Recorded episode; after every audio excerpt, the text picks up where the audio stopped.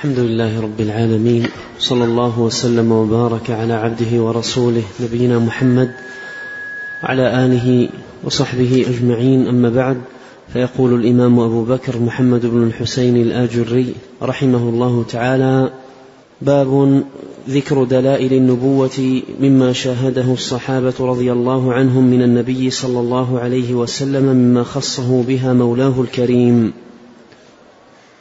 قال رحمه الله تعالى حدثنا موسى بن هارون قال حدثنا الصلت بن مسعود الجحدري قال حدثنا سهل بن أسلم قال حدثنا يزيد بن أبي منصور عن أنس بن مالك رضي الله عنه أن أبا طلحة أبصر رسول الله صلى الله عليه وسلم وهو عاصب بطنه من الجوع بحجر.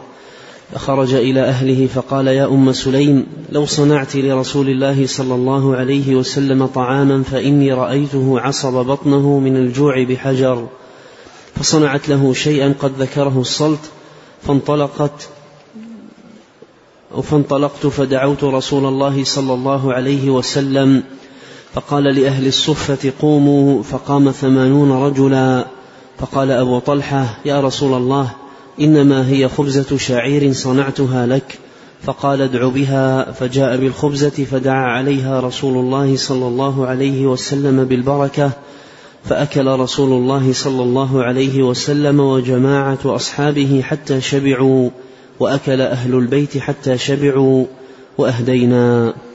بسم الله الرحمن الرحيم. الحمد لله رب العالمين وأشهد أن لا إله إلا الله وحده لا شريك له وأشهد أن محمدا عبده ورسوله صلى الله وسلم عليه وعلى آله وأصحابه أجمعين.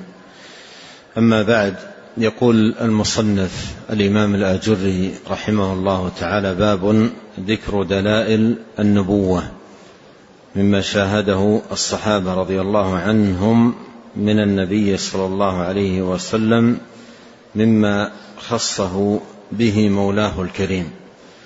دلائل النبوة باب واسع والأحاديث فيه كثيرة جدا مما عاينه الصحابة ورأوه رضي الله عنهم وشاهدوه من الآيات الباهرة والحجج الظاهرة والكرامات العظيمة التي يكرم الله سبحانه وتعالى بها نبيه عليه الصلاة والسلام. قد جاءت هذه الآيات في مقامات مختلفة وفي أحوال متنوعة وفي صفات متعددة. وكلها برهان ودليل على صدقه عليه الصلاة والسلام وصدق ما جاء به صلوات الله وسلامه عليه. وتسمى هذه الآيات دلائل النبوة لأنها من جملة البراهين ليست كل البراهين على نبوته وإنما هي من جملة البراهين والدلائل على نبوته عليه الصلاة والسلام أن يجري الله سبحانه وتعالى على يديه أمورا خارقة للعادة. فهذه الأمور الخارقة العادة هي من جملة الدلائل على نبوته عليه الصلاة والسلام لأن نبوته صلى الله عليه وسلم يدل عليها دلائل متنوعة من جملتها الأمور الخارقة للعادة. وهذه الأمور الخارقة للعادة التي أكرم الله سبحانه وتعالى بها نبيه عليه الصلاة والسلام جاءت متنوعة وفي أحوال مختلفة وبصفات أيضا متعددة. كل ذلك من الإكرام لنبيه عليه الصلاة والسلام والتأييد له صلوات الله وسلامه وبركاته عليه. وأورد رحمه الله تعالى في هذه الترجمة انواعا من الأحاديث المشتملة على دلائل النبوة وساق احاديثا كثيرة. وهذا الباب كما اشرت باب واسع وقد أفرده جماعة من أهل العلم بالتصنيف حتى إن المصنفات في دلائل النبوة المفردة في دلائل النبوة تزيد على الثلاثين وكثير منها قد طبع. ويدخل تحت الدلائل أبواب كثيرة لأن لأنها أنواع. دلائل النبوة أنواع كثيرة جدا جاءت بها الأحاديث فيما رواه الصحابة الكرام آه، رضي الله عنهم وأرضاهم. وقد بدأ هنا فيما يتعلق بالدلائل دلائل النبوة بتكثير الطعام. تكثير الطعام وهذا من الآيات والبراهين. وهذا حصل في مقامات مختلفة. يؤتى بالطعام القليل الذي لا يكفي في العادة إلا للنفر أو النفرين أو الثلاثة أو الأربعة ويشبع الثمانين أو المئة أو الأكثر من ذلك. وإذا أكل البعض من هذا الطعام تنام حتى يأتي آخرون ويأكلون وهكذا ولا يزال يتنامى ثم يقومون منه أجمعين وهو باق على كثرته لم ينقص. هذا من الآيات العظيمة. الخارقة للعادة وقد جاء في ذلك أحاديث كثيرة عن جماعة من أصحاب النبي الكريم صلوات الله والسلام عليه في مواطن متعددة وأحوال متغايرة وصفات متنوعة. لأن هذا التكثير للطعام جاء في أوقات حاجة. جاء في أوقات حاجة وشدة حتى إن في بعض المرات يكون النبي عليه الصلاة والسلام ومن معه من الأصحاب قد عصب بطنه من الجوع الشديد. ثم يؤتى بالطعام القليل فيكفي خلقا. فهذا من البراهين. من البراهين العظيمة على نبوة النبي الكريم عليه الصلاة والسلام. أورد حديث أنس رضي الله عنه أن أبا طلحة أبصر رسول الله صلى الله عليه وسلم وهو عاصب بطنه من الجوع بحجر. وهو عاصب بطنه من الجوع بحجر.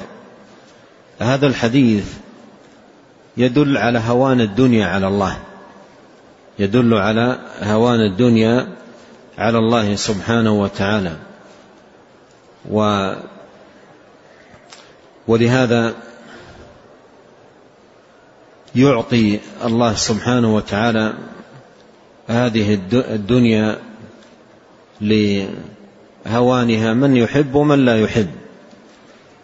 ولو كانت الدنيا لها شأن ومكانة لا أعطى نبيه عليه الصلاة والسلام من ملذاتها ومتعها أرفع نعيم وأعلاه وأحسنه وأوفاه. لكن الدنيا لا تساوي عند الله سبحانه وتعالى جناح بعوضة. ولهذا جاء في الحديث عن نبينا عليه الصلاة والسلام لو كانت الدنيا تساوي عند الله جناح بعوضة ما سقى منها كافر شربة ماء. فهذا من ناحية يدل على هوانها ومثل أيضا هذه القصص تدل على هوان الدنيا وأن الدنيا لو كانت لها شأن لا أعطى الله سبحانه وتعالى منها أوفر نصيب من المطعوم والمسكن والمركب وغير ذلك من متع الدنيا لأنه عليه الصلاة والسلام أكرم عباد الله على الله وأشرفهم وأعلاهم منزلة صلوات الله وسلامه وبركاته عليه. ولهذا تمر عليه بعض الأيام يشتد عليه الجوع ويعصب بطنه بالحجر من شدة الجوع صلوات الله وسلامه وبركاته عليه. فخرج إلى أهله أبو طلحة فقال يا أم سليم لو صنعت لرسول الله صلى الله عليه وسلم طعاما فإني رأيته عصب بطنه من الجوع بحجر فصنعت له شيئا قد ذكره الصلت أي بن مسعود فانطلقت فدعوت رسول الله صلى الله عليه وسلم فقال لأهل الصفة قوموا انظر هذا الكمال في خلقه عليه الصلاة والسلام والإيثار الذي متعه الله سبحانه وتعالى به وأكرمه به. عصب بطنه من شدة الجوع ثم يدعى إلى طعام والطعام الذي دعا إليه قليل ثم يقول لأهل الصفة قوموا. وهم عدد ليس بالقليل. في الرواية التي بعدها تفيد أن عددهم كانوا سبعين أو ثمانين رجلا والطعام الذي دعا دعي إليه قليل وقد عصب بطنه من شدة الجوع عليه الصلاة والسلام ثم يأتي أهل الصفة ويقول لهم قوموا. فقام نعم في هذا الحديث قام ثمانون رجلا. فقام ثمانون رجلا. فقال أبو طلحة يا رسول الله إنما هي خبزة شعير صنعتها لك. ما عندنا طعام كثير لهذا العدد. خبزة شعير صنعتها لك يعني تسد بها جوعتك. فقال ادع بها أي الخبزة. فجاء بالخبزة فدعا عليها رسول الله صلى الله عليه وسلم بالبركة. فأكل رسول الله صلى الله عليه وسلم وجماعة أصحابه حتى شبعوا ثمانين رجل حتى شبعوا من هذه الخبزة الواحدة التي صنعت من الشعير. حتى شبعوا وأكل أهل البيت حتى شبعوا. وهذا فيه من الفائدة أن أهل البيت يأكلون بعد الضيفان يأكلون بعد الضيفان بعد أن يكرموا آه، أضيافهم. وأكل أهل البيت حتى شبعوا. وأكل أهل البيت حتى شبعوا. وأهدينا أي زاد بعد أن شبع الأضياف وشبع أهل البيت زاد من هذه الخبزة زيادة فأهدوا منها إلى جيرانهم ومن حولهم. نعم. قال رحمه الله تعالى وحدثنا أبو بكر جعفر بن محمد الفريابي قال حدثنا قتيبة بن سعيد عن مالك بن أنس عن إسحاق بن عبد الله بن أبي طلحة أنه سمع أنس بن مالك قال قال أبو طلحة لأم سليم وفي بعض الأحاديث ما يفيد أن الضيف يأكل مع, مع ضيفه يؤانسه. يؤانسه ولعل هذا يكون بحسب الأحوال. نعم. أحسن الله عليكم. قال رحمه الله تعالى أنه سمع أنس بن مالك رضي الله عنه قال قال أبو طلحة لأم سليم رضي الله عنهما لقد سمعت صوت رسول الله صلى الله عليه وسلم ضعيفا أعرف فيه الجوع فهل عندك من شيء؟ قالت نعم. فأخرجت أقراصا من شعير ثم أخذت خمارا لها فلفت الخبز ببعضه وردأتني ببعضه ثم أرسلتني إلى رسول الله صلى الله عليه وسلم. قال فذهبت فوجدت رسول الله صلى الله عليه وسلم في المسجد ومعه الناس فقمت عليهم فقال رسول الله صلى الله عليه وسلم أبو طلحة أرسلك؟ فقلت نعم. فقال رسول الله صلى الله عليه وسلم لمن معه قوموا. قال فانطلق وانطلقت بين أيديهم حتى جئت أبا طلحة فأخبرته فقال أبو طلحة يا أم سليم قد جاء رسول الله صلى الله عليه وسلم وليس عندنا من الطعام ما نطعمهم. فقالت الله ورسوله أعلم. فانطلق أبو طلحة حتى لقي رسول الله صلى الله عليه وسلم. فأقبل رسول الله صلى الله عليه وسلم وأبو طلحة حتى دخلا. فقال رسول الله صلى الله عليه وسلم هلمي يا أم سليم ما عندك؟ فأتت بذلك الخبز فأمر به رسول الله صلى الله عليه وسلم ففت وعصرت أم سليم عكة لها فأدمته. فقال فيه رسول عكة. عكة لها فأدمته. أحسن الله عليكم. فأدمته. فأدمته نعم. فقال فيه رسول الله صلى الله عليه وسلم ما شاء الله أن يقول ثم قال إذن لعشرة فأذن لهم فأكلوا. أدمت, أدمت الخبز بالسمن الذي في العكة. نعم. يعني خلطت خلطت الخبز بالسمن الذي عصرته من العكة. نعم. والعكة هي قربة قربة الصغيرة تصنع من الجلد. صلى الله عليك قال ثم قال ائذن لعشرة. فأذن لهم فأكلوا حتى شبعوا ثم خرجوا ثم قال ائذن لعشرة. فأكلوا حتى شبعوا ثم قال ائذن لعشرة. فأكل القوم حتى شبعوا والقوم سبعون أو ثمانون رجلا. ثم أورد رحمه الله تعالى هذا الحديث حديث أنس بن مالك. فيما حدثه أبو طلحة. آه، آه، ذكر رضي الله عنه ما ما رأى في النبي عليه الصلاة والسلام من الجوع وإتيانه أم طلحة وأخبارها بذلك وصنعها لهذا هذه الأقراص من الشعير. ثم ذكر في الحديث أن النبي صلى الله عليه وسلم انطلق إليه ومعه سبعون أو ثمانون رجلا. وقامت على الخبز بأمر النبي صلى الله عليه وسلم ففتته وعصرت أم سليم من العكة وهي القربة الصغيرة من الجلد يوضع فيها السمن وكان بقي فيها القليل من السمن.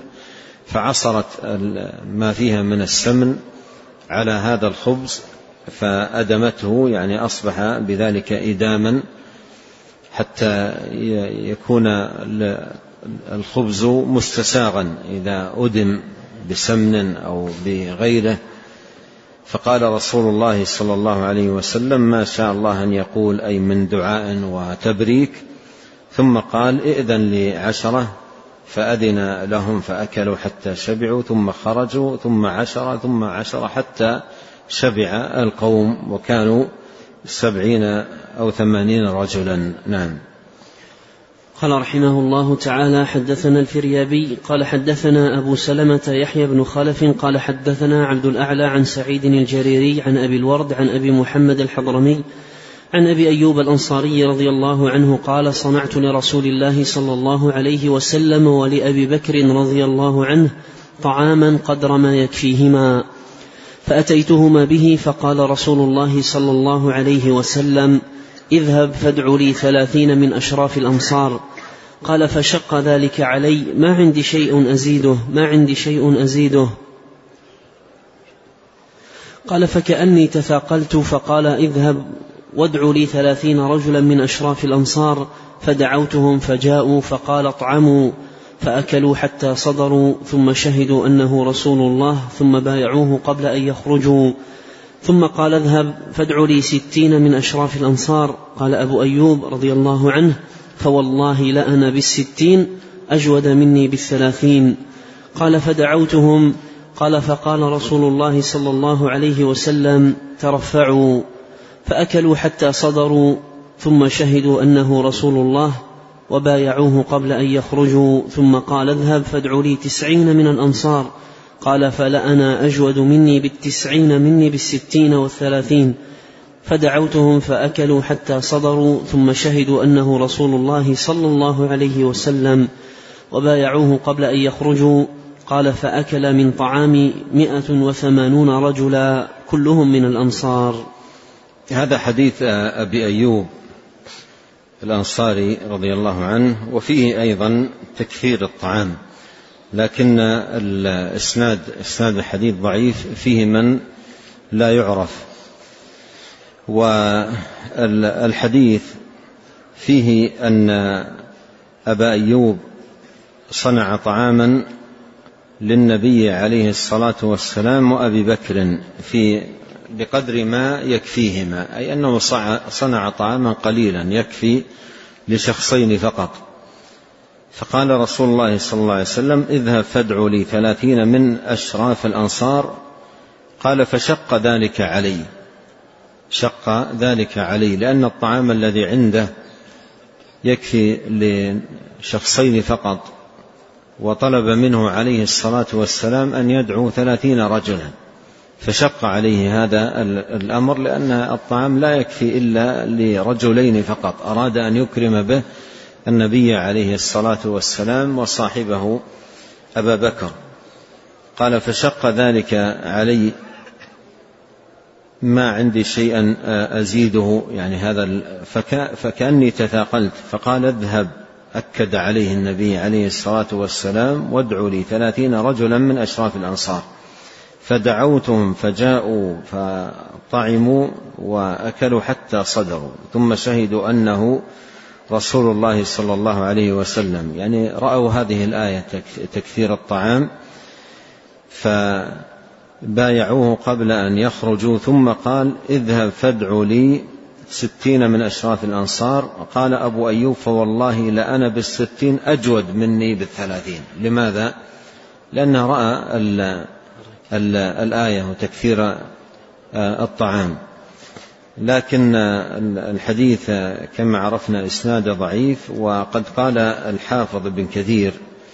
والحافظ بن كثير آه، بالمناسبة في في البداية والنهاية عقد فصلا واسعا جدا ونافعا للغاية في دلائل النبوة.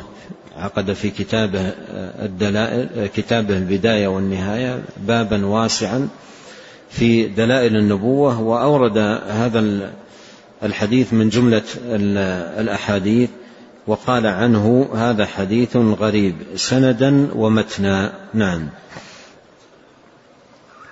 قال رحمه الله تعالى وحدثنا الفريابي قال حدثنا عبيد الله بن عمر القواريري قال حدثنا يزيد بن هارون قال حدثنا سليمان التيمي عن أبي العلاء عن سمرة بن جندب رضي الله عنه أن النبي صلى الله عليه وسلم أتي بقصعة فيها لحم فتعاقبوها من غدوة إلى الظهر يقوم قوم ويقعد آخرون. قال فقيل لسمرة هل كانت تمد؟ قال فمن أي شيء تعجب ما كانت تمد إلا من ها هنا وأشار إلى السماء. ثم أورد حديث سمرة بن جندب رضي الله عنه أن النبي صلى الله عليه وسلم أتي بقصعة فيها لحم. أتي بقصعة فيها لحم. القصعة وعاء وعاء للطعام وفيها لحم والقصعة ليست كبيرة. فجيء بوعاء فيه لحم صلوات الله وسلامه عليه فتعاقبوها أي الناس من غدوة يعني من الصباح الباكر إلى الظهر. من الصباح الباكر إلى الظهر وهم يتعاقبون. يقوم قوم أي يقوم قوم وقد شبعوا ويقعد آخرون يأكلون من هذه القصعة.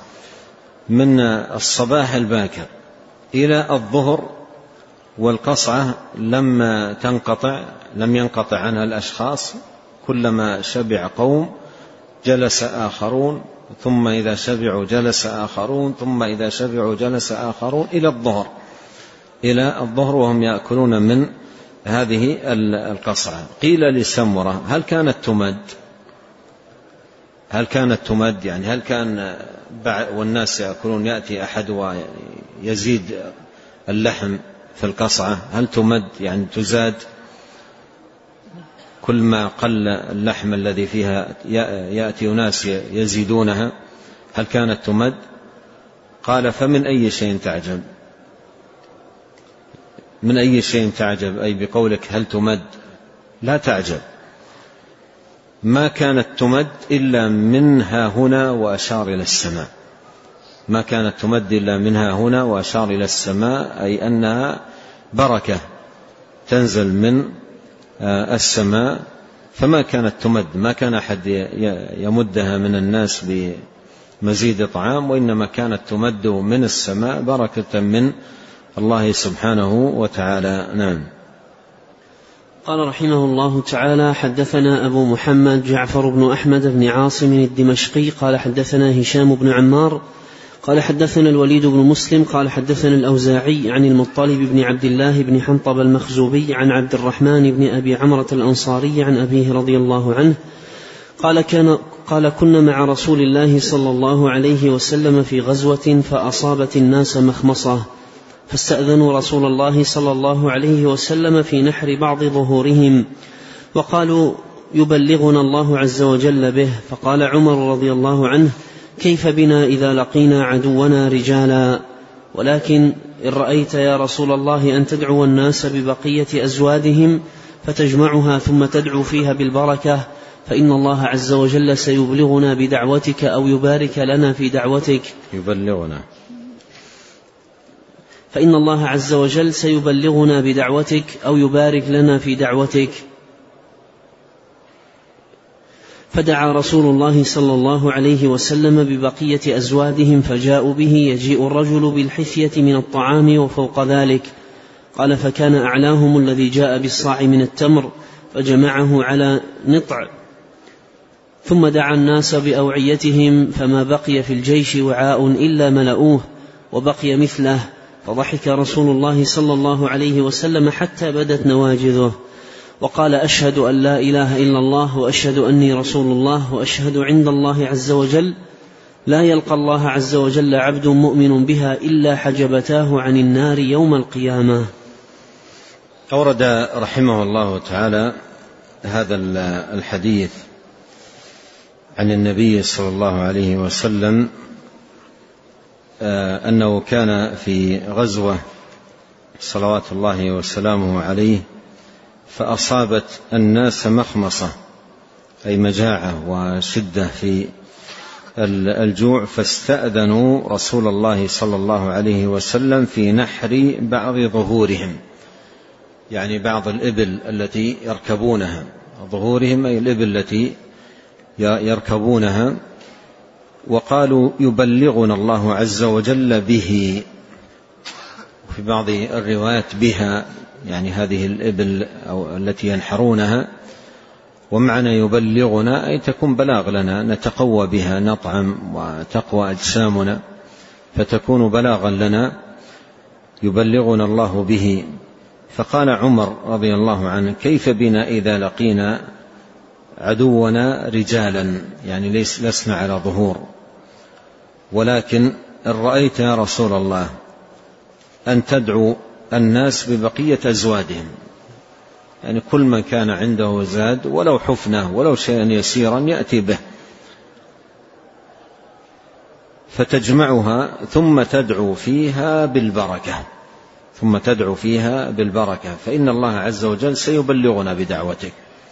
سيبلغنا بدعوتك. يعني هذا الأشياء التي تجمع القليلة من هنا ومن هنا ولو حفنة حفنتين شيئا قليلا ثم يجمع في مكان واحد وتدعو له بالبركة فهذا سيبلغنا. أو يبارك يبارك لنا في دعوتك. فدعا رسول الله صلى الله عليه وسلم ببقية أزوادهم فجاءوا به. يجيء الرجل بالحثية من الطعام وفوق ذلك. فكان أعلاهم الذي جاءنا بالصاع من التمر. هذا أعلى شيء. فجمعه على نطع والنطع جلد يؤكل عليه الطعام ثم دعا الناس بأوعيتهم. فما بقي في الجيش وعاء إلا ملأه. كثر الله سبحانه وتعالى هذا القليل من الطعام حتى ملأ أوعية جميع آه، آه، أفراد الجيش. وبقي مثله يعني مثل الذي أخذوه. فهذا من التكثير الذي حصل آه، آية من آيات الله سبحانه وتعالى على نبوة نبينا الكريم صلوات الله وسلامه عليه. قال فقال النبي عليه الصلاة فضحك النبي عليه الصلاة والسلام وهذا الضحك ضحك, ضحك غبطة وفرح بنعمة الله سبحانه وتعالى حتى بدت نواجذه. وقال أشهد أن لا إله إلا الله وأشهد أني رسول الله.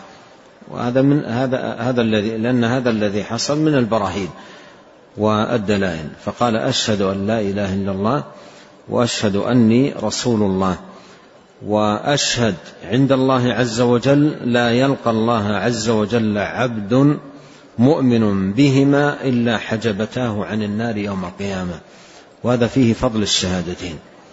فيه فضل الشهادتين وأن آه، وأنهما حجاب من النار تمنعان من دخولها.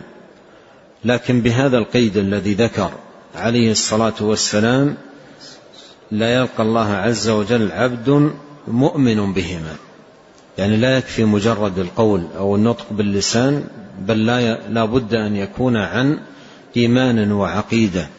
بما دلت عليه شهادة لا إله إلا الله من الوحدانية والتفرد وإخلاص العبادة لله سبحانه وتعالى وما دلت عليه محمد رسول الله من الشهادة للنبي عليه الصلاة والسلام بالرسالة مع التحقيق لما دلت عليه هاتان الشهادتان. نعم.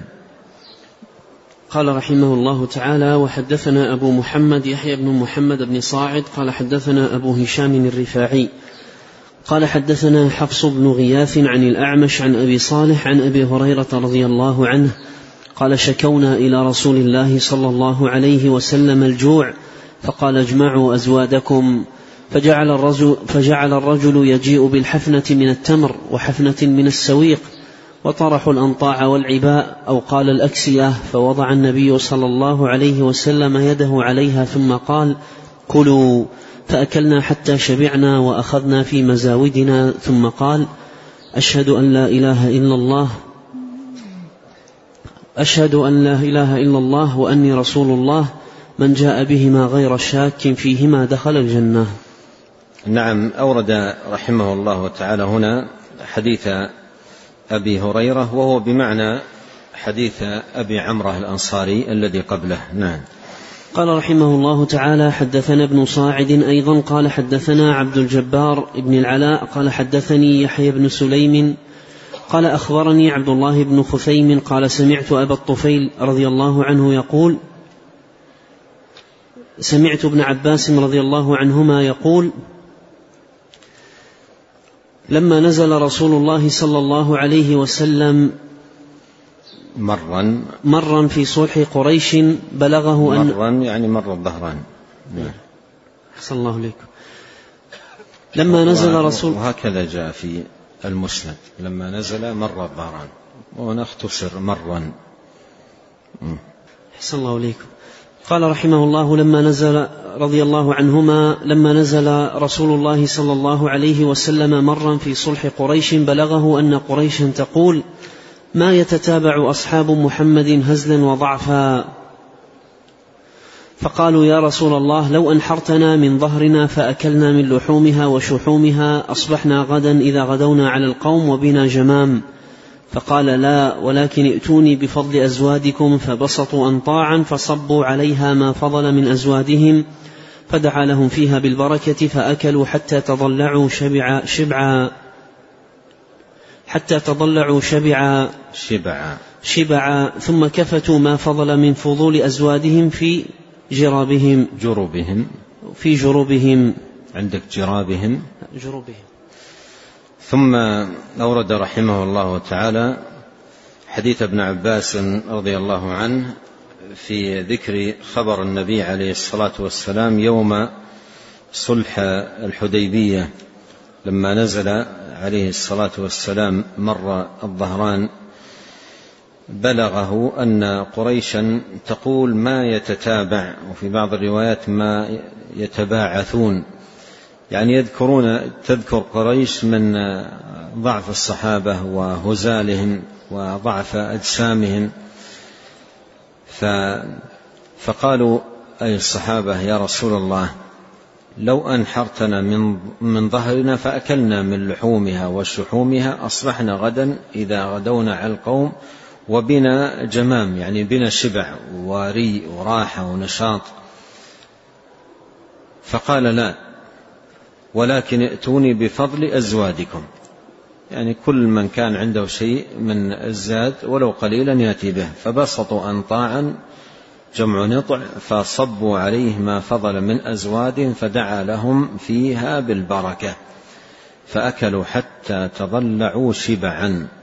ثم كفتوا أي جمعوا ما فضل من فضول ازوادهم في جربهم وجرب جمع جراب وهو الوعاء الذي يحفظ فيه الطعام وهذا بمعنى الأحاديث التي قبله في تكثير الطعام. ومن خلال أيضا هذه الأحاديث التي مرت وما سيأتي عرفنا أن تكثير الطعام حصل في أحوال متنوعة يعني مرة في الحضر ومرة في الجهاد وفي أحوال مختلفة ومرة في الضيافة وبصفات متنوعة. مرة يكثر اللحم مرة يكثر الخبز وبأحوال متنوعة وفي أوقات أيضا مختلفة. ولهذا كثرت الأحاديث التي تروي أخبار تكثير الطعام الذي تكرر حصوله. نعم. قال رحمه الله تعالى حدثنا أبو أحمد هارون بن يوسف قال حدثنا ابن أبي عمر العدني قال حدثنا محمد بن فضيل عن عبد الواحد بن أيمن عن أبيه عن جابر بن عبد الله رضي الله عنهما قال لما حفر رسول الله صلى الله عليه وسلم الخندق وأصاب المسلمين جهد, جهد وجوع شديد حتى ربط رسول الله صلى الله عليه وسلم على بطنه صخرة من الجوع قال جابر رضي الله عنهما انطلقت إلى أهلي فذبحت عناقا كانت عندي وقلت لأهلي أعندكم دقيق؟ قالوا عندنا أمداد من دقيق شعير. قال فأمرتهم فخبزوه وصنعوا طعامهم. ثم أتيت النبي صلى الله عليه وسلم فقلت يا رسول الله إني صنعت لك ولنفر من أصحابك طعاما. فقال انطلق فهيئ طعامك حتى آتيك.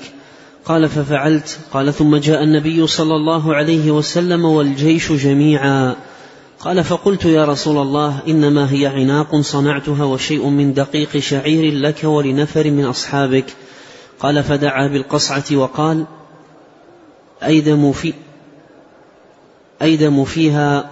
أيدم فيها يعني ضع فيها الإدام.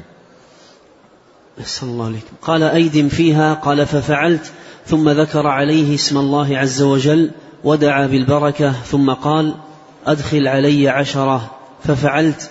حتى إذا طعموا وشبعوا ثم خرجوا قال أدخل علي عشرة آخرين ففعلت. حتى إذا شبعوا أدخلت عشرة آخرين حتى شبع الجيش جميعا وإن الطعام نحو مما كان.